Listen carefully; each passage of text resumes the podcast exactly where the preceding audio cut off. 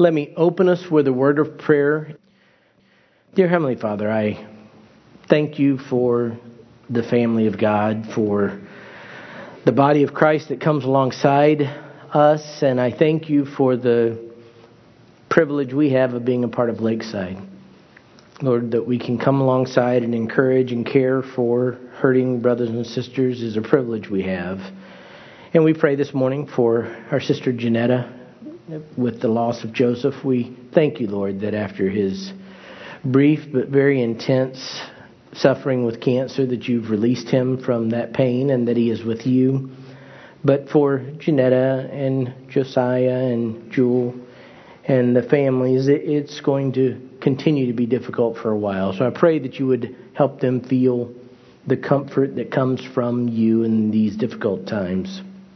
And for us, Lord. I thank you that we have the privilege of being here today to hear your word taught. And I pray, Lord, that we won't just hear your word, but we'll actually be able to hear it with understanding and we'll be able to apply it to our lives. Lord, I pray for me to be able to speak clearly. My mind is not as sharp, Lord, but it's not me anyway. It's you and the power of your Spirit. So I pray that you will enable me to to think clearly and to communicate the truths that are found in your word. And I pray for Pastor Steve as he prepares to preach this morning and this evening that you would give him great wisdom and insight and clarity as he preaches and that you would enable all those teaching the word of God today to speak by the power of your spirit and give us ears to hear. We ask these things, Lord, in Jesus' name. Amen. Well, we last week began uh, resumed our study of 1 Peter, but we find ourselves in 1 Peter verses 17 to 21. We've been going verse by verse through 1 Peter, and last week, because it had been a while, I gave a, a brief overview of where 1 Peter was, and I'm just going to emphasize today the overarching issue. Peter was writing to struggling believers. When I say struggling, I mean in a literal sense, these were believers who were enduring great hardship for their faith. Some of them were being persecuted. Life was not easy for them. But Peter was writing to encourage them and challenge them and tell them how to press forward, how to keep going. And a couple of weeks ago, we taught, or probably a month ago now, on verse 16, which says, It is written, You shall be holy, for I am holy. Ultimately, Peter is calling us to a life of holiness. Everything in the book about how to live for the Lord is really centered around that. If you're walking in obedience, that is holiness. And so Peter began in the first 12 verses or so really emphasizing the privileges we have even though life can be difficult at times, for these believers originally and for us today, going through hardships isn't an indication of, of something horrible. It's an indication that God is caring and working. In fact, God's giving you an opportunity to apply your faith and to live out your faith. Hardships shouldn't be a source of just pure lament. They actually should be a source of rejoicing along the lines of James. Consider it all joy, my brethren, when you encounter various trials. But after those first 12 verses where Peter was just stating great theology, then he gets into application and he starts at verse 13 with changing how you think, think rightly. And then he gives the command to be holy. That's in verse 15. Be holy yourselves also in all your behavior. And as I indicated last week, when we get into verses 17 to 21, really it's just a an, an elaboration, as it were, of what holiness looks like. I'm going to read verses 17 to 21, and I have got a four part outline. Last week we carried the first two points. I'll go over them briefly, but it's important to see verses 17 to 21 in the context. We're supposed to think differently. We're supposed to live differently. In verse 17 to 21, carry out this thought. If you address as Father the one who impartially judges according to each one's work, conduct yourselves in fear during the time of your stay on earth, knowing that you were not redeemed with perishable things like silver or gold from your futile way of life inherited from your forefathers, but with precious blood, as of a lamb unblemished and spotless, the blood of Christ. For he was foreknown before the foundation of the world, but has appeared in these last times for the sake of you, who through him are believers in God, who raised him from the dead and gave him glory, so that your faith and hope are in God. As I indicated, really, these are an elaboration of living appropriately, living godly. And I broke it down last week when I started talking about these, and I just took the text, even though there's only one imperative command in this section, the reality is I think these are motivations for living a life of holiness. And I broke it down into four motivations for living a life of holiness, and we covered the first two last week. The first one, quick review, was the fear of God. That's the first motivation. Mm-hmm. And it comes from verse 17. If you address as Father the one who impartially judges according to each one's work, conduct yourselves in fear during the time of your stay on earth. And as I elaborated in more detail last week, really, you could restate this first one, this first part of the verse, because what it's really saying is this. And since you pray to your Heavenly Father, and since you pray to your Heavenly Father, and your Heavenly Father sees everything in your life, live in reverent fear of Him. You can't just casually call on God's name and then just live flippantly as though His Word is irrelevant and as though He is not intimately concerned with the details of your life. The writer's making it clear if you're a true child of God, this applies to you. You are praying. I know without question, we're not praying enough. None of us ever do. I think that's the easiest way to guilt trip somebody is just say, Do you pray enough? Because we all fall short. But the reality is, we all pray, and the writer is saying, Look, you're praying to God. You ought to live in fear of God. Not cowering in a corner, afraid like a horror movie, but rather in reverent fear as though the God of the universe, in all his glory, were standing in front of you at all times. And of course, even though we don't see him, he is. Because we have his spirit indwelling us. And he sees everything on the earth, including even the thoughts and intentions of our heart. And the writer says, look, think about these things. You, you can see how it always correlates. Think differently. One of the ways you think differently is to recognize that we should live in fear of God. Again, not in holy terror, but in reverence. Now, we aren't going to be ultimately condemned for our sins if we've placed our faith in Jesus Christ. That's unequivocal. Therefore, there is now no condemnation for those who are in Christ Jesus, Romans 8 1. But God does discipline his children. If we're habitually walking in sin and not repenting, God will restore us through discipline. And also at the ultimate judgment of believers, there's going to be rewards passed out, and what we've done and the motivations behind what we've done will be sorted out by God. So the writer is just saying, look, because you pray to God and because God is paying attention and because ultimately your behavior is important to God, live in fear. Don't live in the absence of God, live in the presence of God because that's where you are anyway. We're only on the earth for a short period of time, and the writer, Peter, is saying, do this. The second motivation, by way of review, is focused on the price of redemption. The price of redemption. And this comes from verses 18 and 19. Knowing that you were not redeemed with perishable things like silver or gold from your futile way of life inherited from your forefathers, but with precious blood as of a lamb unblemished and spotless, the blood of Christ. Peter is appealing to knowledge that was already possessed by these believers. He's not pulling something new out of the cupboard and saying, let me unveil new truth to you so that it will change things. No, he's saying, look, you already know this. This is something that you already should be aware of. And as I elaborated a lot last week, I won't do it this week. It was borrowing a picture from the common practice at that time of slavery being redeemed was how a slave was freed. And he was saying, You've been redeemed from your sinful life, the life that you inherited like every other human being after Adam and Eve from your forefathers. And at the time of the writing of this letter, that futile way of life would often have been accompanied by pagan beliefs and practices that were handed down generation after generation after generation. But he was saying, look, you didn't come out of that life because of something as foolish as money. I mean, money is nothing. It was the precious blood of Jesus Christ.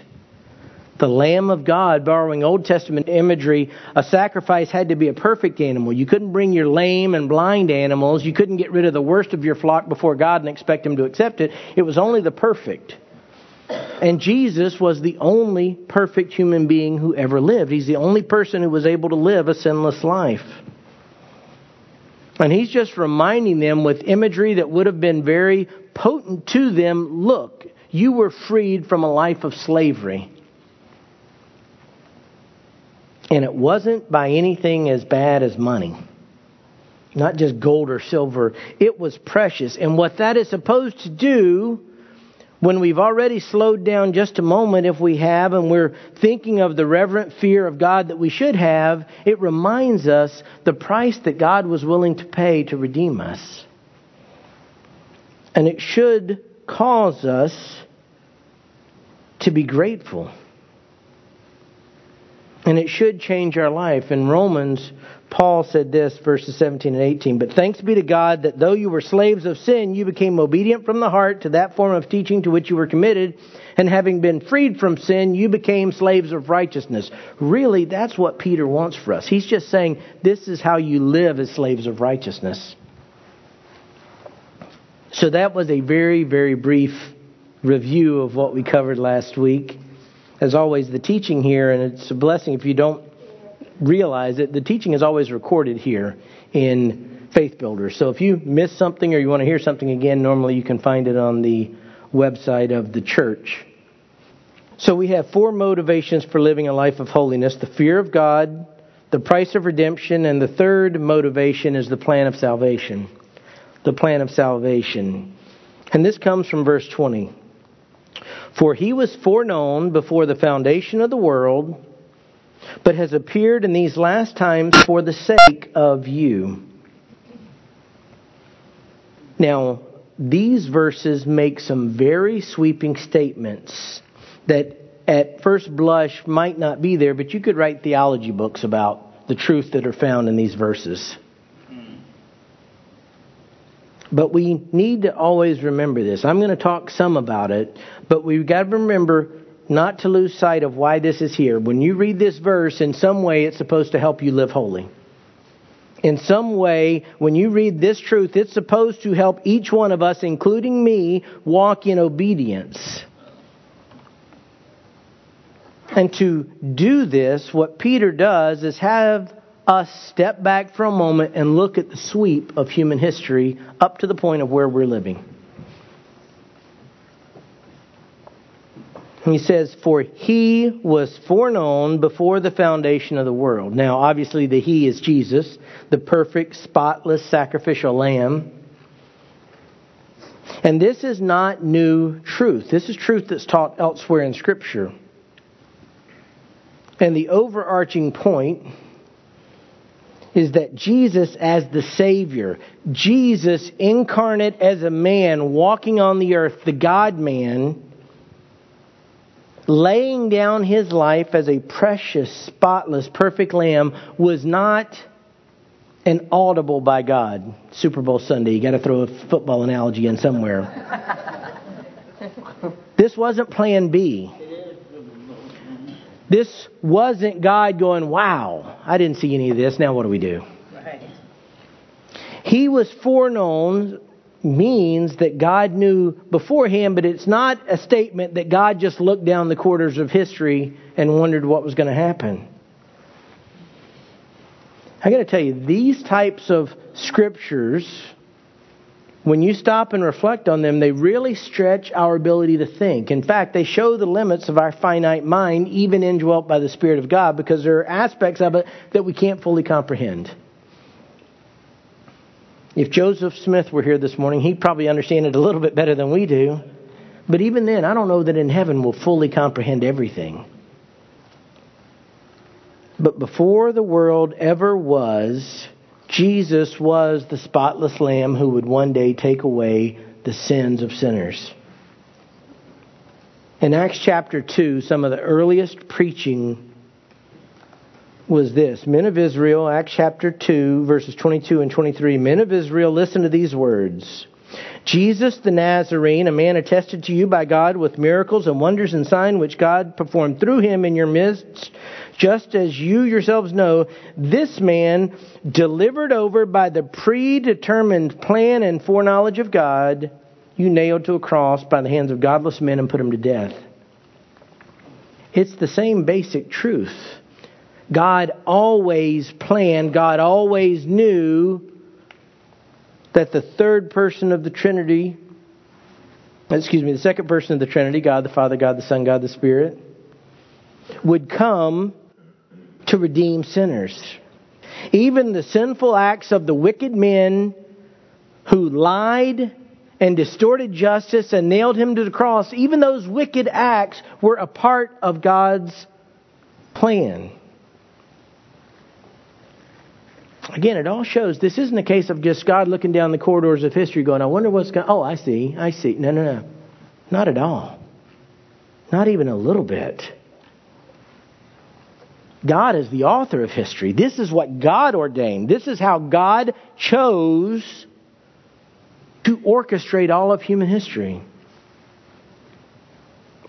And the foundation of the world obviously is talking about creation in its entirety. Genesis 1 1. In the beginning, God created. This is before that. John 1 1. In the beginning was the Word, and the Word was with God, and the Word was God. He was in the beginning with God. All things came into being through Him, and apart from Him, nothing came into being that has come into being before all that. Before all that, God knew and God ordained, and this was God's plan. Now, this is where we've stated the truth. Peter stated it. We see it on the sweep of human history, but Peter's expecting us to step back and look at the eternity as much as we can with our finite minds and say, before anything, this was what God was going to do. For he was foreknown before the foundation of the world.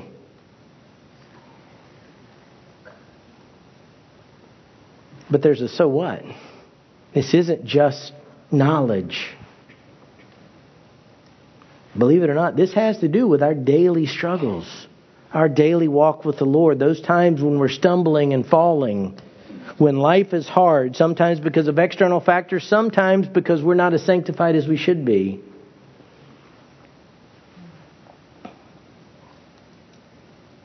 Jesus was foreknown before the foundation of the world, the second part of verse 20, but he has appeared in these last times for the sake of you. And obviously, it's addressing what you think the incarnation, when Jesus physically came to the earth as a baby and grew up and lived a perfect life and validated everything about his existence through miracles, and then he died.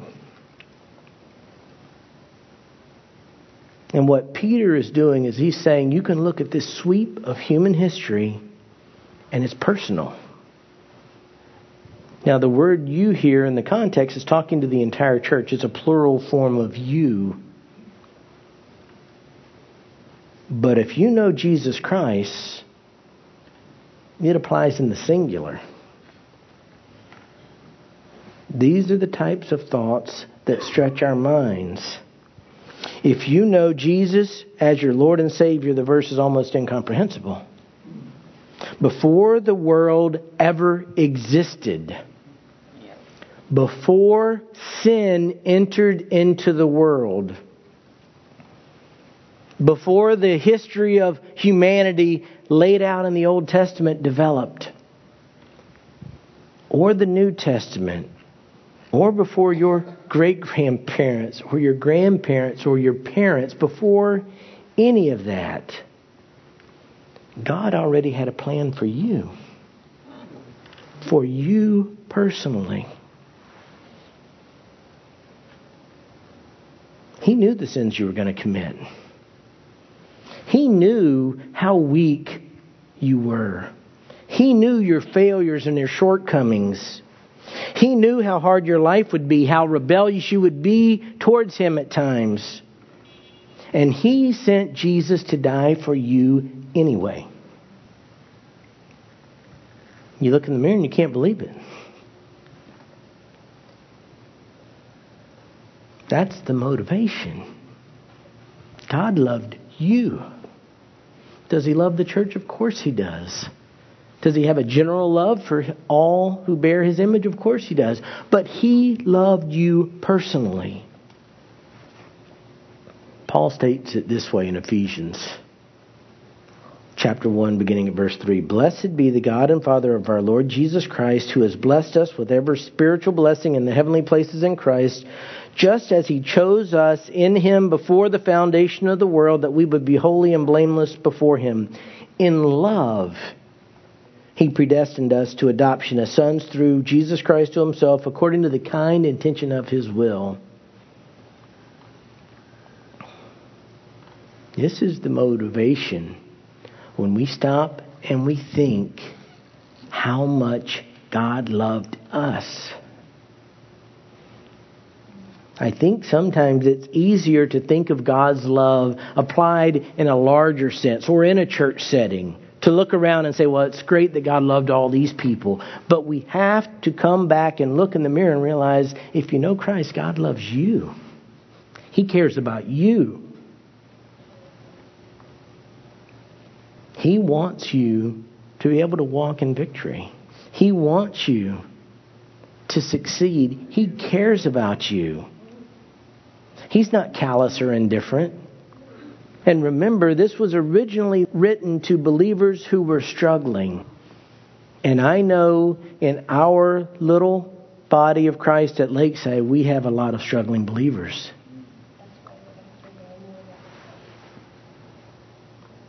And let me tell you something that puts it all in an additional context. Satan's original plan for destroying humanity is to make people think that God doesn't care about them.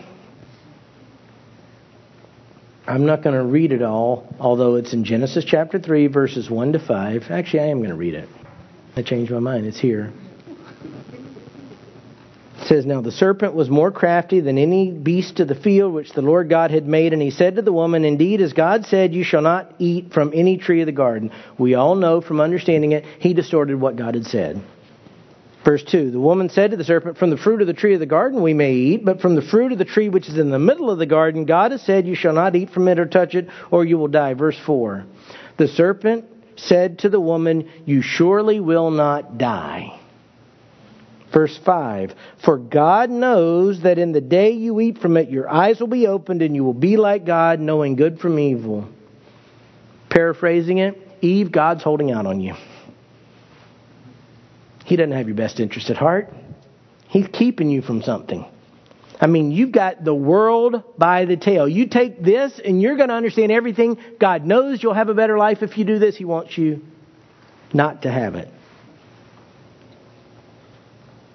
Can I tell you, Satan is still doing the exact same thing. And if you're not careful, when your life gets hard, when you're struggling, when you're weak, when you're hurting, when life is one trial after another, Satan will whisper in your ear, Why fight it? God doesn't really care about you that much. In fact, He's probably not even watching what you're doing. And He doesn't care about sin. In fact, You'd probably feel better if you did whatever it is that you're thinking about doing, and God knows it. Let me just tell you don't believe the lies. Jesus described Satan as a liar and the father of lies. And a couple of years ago, and I don't remember how the thought came in my mind, but it occurred to me from Scripture. We know about a third of the angels followed Satan. A third of the angels that were standing in the presence of God followed the liar. That's good lying. You take the best liar we have on earth, it doesn't compare to that. And Peter is addressing believers who are hurting, and when we're hurting, we're susceptible to thinking God doesn't care. I'm assuring you from the Word of God, uh, God does care. before the world was even in existence, He knew and planned to send His Son to come into the world at the perfect time to die on the cross to pay the penalty for your sins. That should motivate us. Supposed to get our eyes off of our problems and back on Christ. As much as God loved us, we reciprocate with love. And Jesus described it if you love me, obey my commandments. The fourth motivation is very similar to the third. They build off one another, as all these scriptures do. We have four motivations the fear of God, the price of redemption, the plan of salvation. The fourth is the gift of our Savior. As just the wording of it would make clear, this all comes back to gratitude proper perspective. We have to think clearly. But we're reminded again of truths that I was just articulating. Verse 21 Who through him are believers in God, who raised him from the dead and gave him glory so that your faith and hope are in God. Jesus appeared in the last times for the sake of you who through him are believers. In other words, it's making it clear our salvation comes through Christ. Again, it's all about gratitude. In a sense, this comes back to that idea that we weren't redeemed with silver or gold, nothing so cheap. We weren't saved by our own works, those are filthy rags. No, we were saved through Him. We understand, but we always need to be reminded we're children of God only because of and only through Jesus Christ. 2 Corinthians 5:21 said, "He made him who knew no sin to be sin on our behalf so that we might become the righteousness of God." That is part of our being believers at the moment of our salvation, a transaction occurred. All of our guilt went on to Christ. All of His perfection came to us on our account. We get the credit for living the perfect life He lived. He took the punishment for the life we actually lived. But in light of that, we should be motivated to be different. If you're a true child of God, it's only because you placed your faith in Jesus Christ. Now, that seems so simple, you'd say, well, why in the world do we need you to tell us something so basic? Because there are churches around this country with pastors who are teaching there's other ways. You can call it what you will, the fact remains this is occurring in today's America. There's other ways to God. You hear people claiming to be ministers of Jesus Christ, preachers of a gospel, obscuring the good news, not proclaiming the good news. John 14:6. It's a great verse to memorize. Many of you have. Jesus said to him, I am the way and the truth and the life. No one comes to the Father but through me. It describes every false religion out there. Can you find your way to God? Nope only through Jesus Christ. Jesus has always been the way of salvation. He always will be. And we should be thankful that we found it. Because it wasn't due to our cleverness or to our great skills. It was because God reached down and put his hand on us.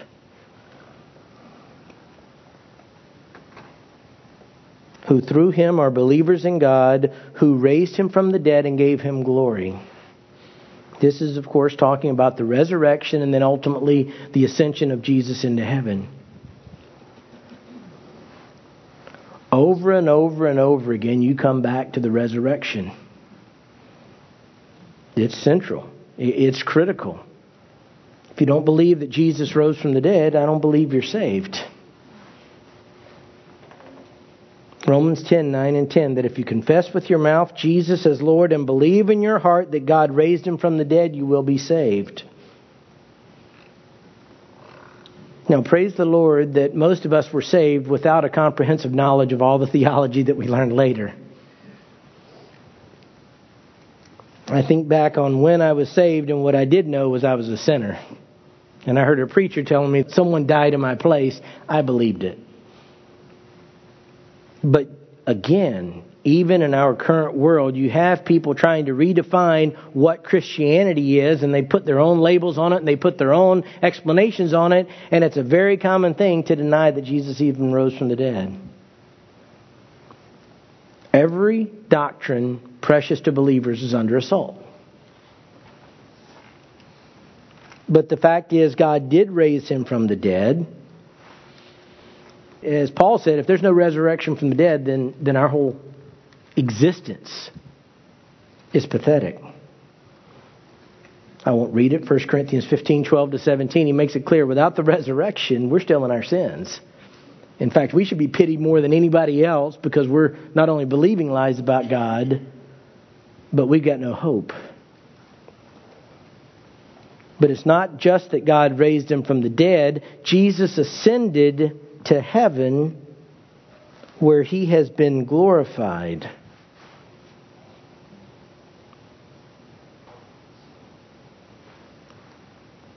In Hebrews chapter 1, verses 3 and 4, just the beginning of it, it expresses this in great detail. And he is the radiance of his glory, he being Jesus talking about in relation to God the Father. He, Jesus, is the radiance of His, God the Father, glory, in the exact representation of His nature and upholds all things by the word of His power. When He had made purification of sins, He sat down at the right hand of the Majesty on high, having become as much better than the angels as He has inherited a more excellent name than they.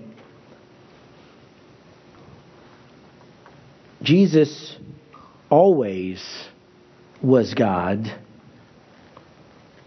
but when he was walking on the earth, he did not always display the glory. I think on the Mount of Transfiguration would have been the closest. But the fact remains, after he walked on the earth for 40 days, he ascended into heaven, he now has the glory that was always his.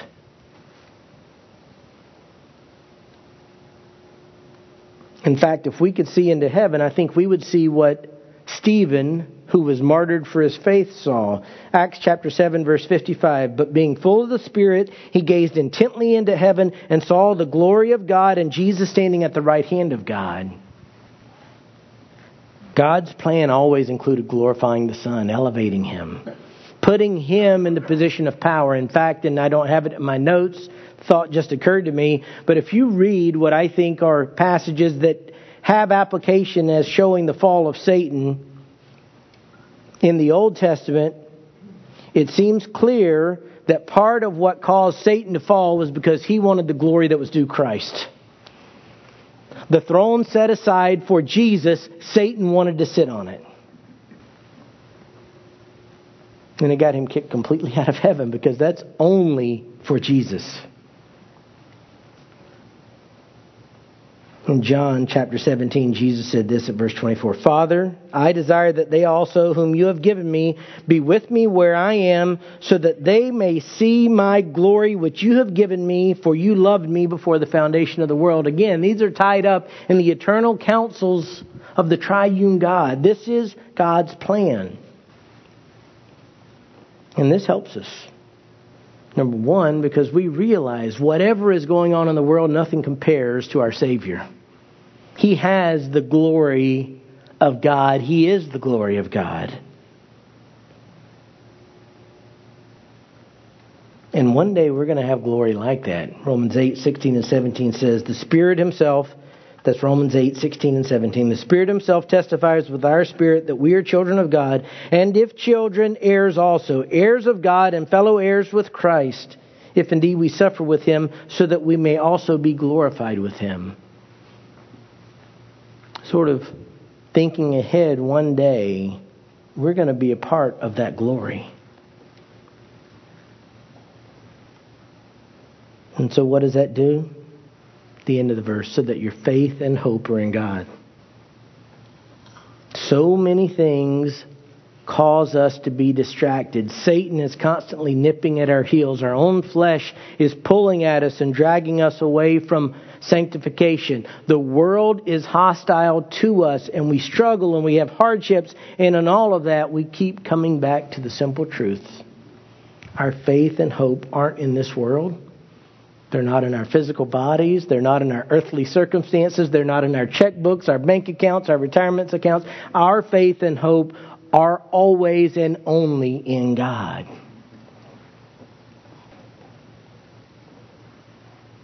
And so we should live differently. We should set aside those distractions. We should constantly reflect on what God's done for us we can trust Him no matter how hard things are. We do have faith and we do have hope. And this is where the body of Christ helps each other because you've been there and I've been there. There are times when it's dark. It really is. And that's when brothers and sisters in Christ come alongside of us and put an arm around us. And if our heads are tipped over, they help us lift up to see the Savior.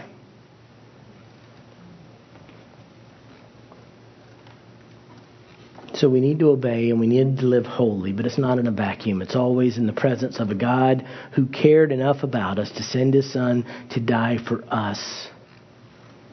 Not just for all those other people in the church, but when you look in the mirror, he died for you. I'm going to close this with Romans 8, verses 29 to 31. For those whom he foreknew, he also predestined to be conformed to the image of his Son, so that he would be the firstborn among many brethren. Those whom he predestined, he also called. And those whom he called, he also justified. And those whom he justified, he also glorified. What then shall we say to these things? If God is for us, who is against us? Let's pray. Dear Heavenly Father, I can't fully articulate your majesty. I can't fully understand it, Lord. But I understand it enough to say thank you. Lord, as I look around and see the faces of my brothers and sisters in Christ, we live real lives. Our lives, unfortunately, aren't just the time we have together on Sunday morning when we step away from here, life isn't always pretty.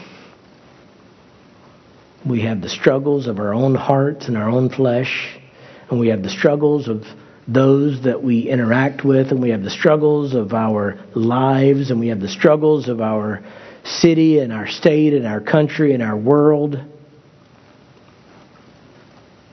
And it's easy at times, Lord, to lose sight of you. It's easy at times to get lazy and think, well, none of this really matters that much. I thank you for the reminder of your word this morning, Lord, that it does matter.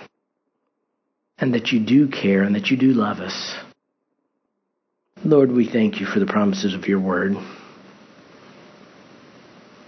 At times we think we can't go on. Help us at those moments, Lord, see and remember truth that you have us in your hand. We're supposed to hold on to you, but Lord, we thank you that you've got a vice grip on us and that nothing can ever snatch us out of your hands. And with that, Lord, we know if you're for us, who can be against us? Lord, in light of these truths, help us to live holy lives, motivated by love for you. We ask all these things in Jesus' name. Amen.